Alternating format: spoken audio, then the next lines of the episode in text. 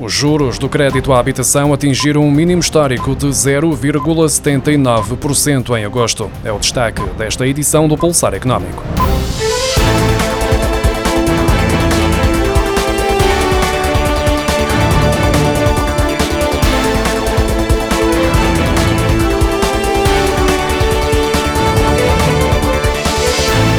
A taxa de juro do crédito à habitação voltou a atingir um mínimo histórico em agosto, ao manter-se abaixo de 1%, fixando-se em 0,79% para o conjunto dos contratos de crédito à habitação. Esta foi a 12ª descida mensal consecutiva, segundo os dados do Instituto Nacional de Estatística. Por outro lado, nos contratos de crédito para a compra de casa celebrados nos últimos três meses, a taxa de juro subiu de 0,67% em julho para 0,68% em agosto. Thank you.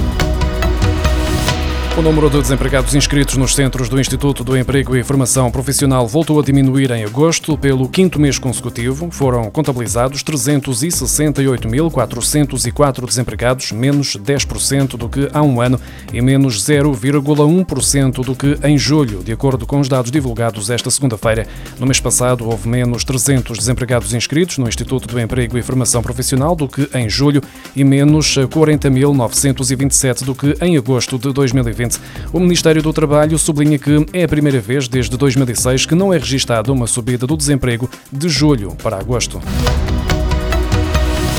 A Associação Portuguesa para a Defesa do Consumidor sugere a redução do IVA e a revisão de outras taxas para fazer face ao aumento do preço da eletricidade no mercado grossista ibérico. Numa fatura de eletricidade para o consumidor final, apenas 33% do valor total a pagar corresponde efetivamente ao preço da energia, segundo os dados da entidade reguladora dos serviços energéticos. Numa fatura de 100 euros, 46,5 euros correspondem a taxas e impostos. A DECO defende a redução da taxa de IVA para 6% em todas as componentes da fatura.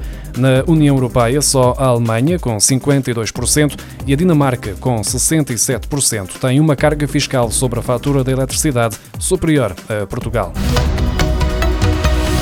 O número de automóveis produzidos nas fábricas instaladas em Portugal totalizou 179.725 entre janeiro e agosto, que representa mais 17,5% face ao mesmo período do ano passado. Ainda assim, este valor é sinónimo de uma queda de 20,2% na produção, quando a comparação é feita com o igual período de 2019, antes da pandemia, de acordo com os dados da Associação do Comércio Automóvel de Portugal. Em agosto, saíram das fábricas em Portugal 3.209 automóveis, o correspondente a uma queda de 78,6% em relação a agosto do ano passado e de 76,6% face ao mesmo mês de 2019. A Covid-19 continua a ter um forte impacto na produção de automóveis, onde o maior entrave está na escassez de semicondutores. A produção de veículos em Portugal destina-se quase na totalidade para exportação, em especial para a Alemanha, que recebe 16,1% dos automóveis, seguida de França com 14,2%, Itália com com 13,6% e Espanha com 12,2%. Apenas 2,5% dos automóveis fabricados em Portugal ficam em território nacional.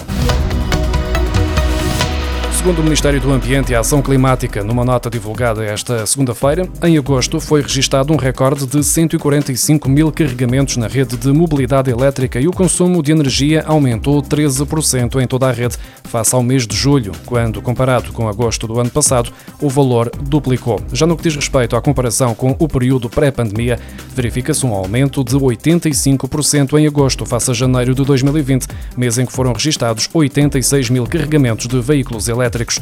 De relembrar o estudo da Associação Europeia de Construtores Automóveis, divulgado na semana passada, que dá conta da existência de 15 pontos de carregamento por cada 100 km de estrada em Portugal, o que coloca o país no quarto lugar entre os Estados-membros da União Europeia no que toca à disponibilização de carregadores.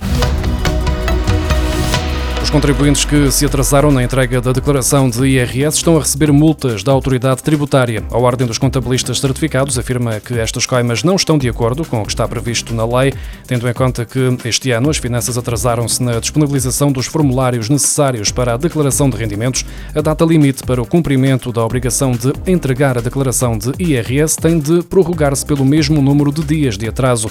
A aplicação dessa regra, que a autoridade tributária não está a fazer, levaria o prazo final para 26 de julho, quase um mês após a data original, e determinaria que, até aí, nenhum contribuinte seria multado. No ano passado houve situações semelhantes e a Ordem dos Contabilistas chegou a ir a tribunal, mas ainda não há decisões definitivas.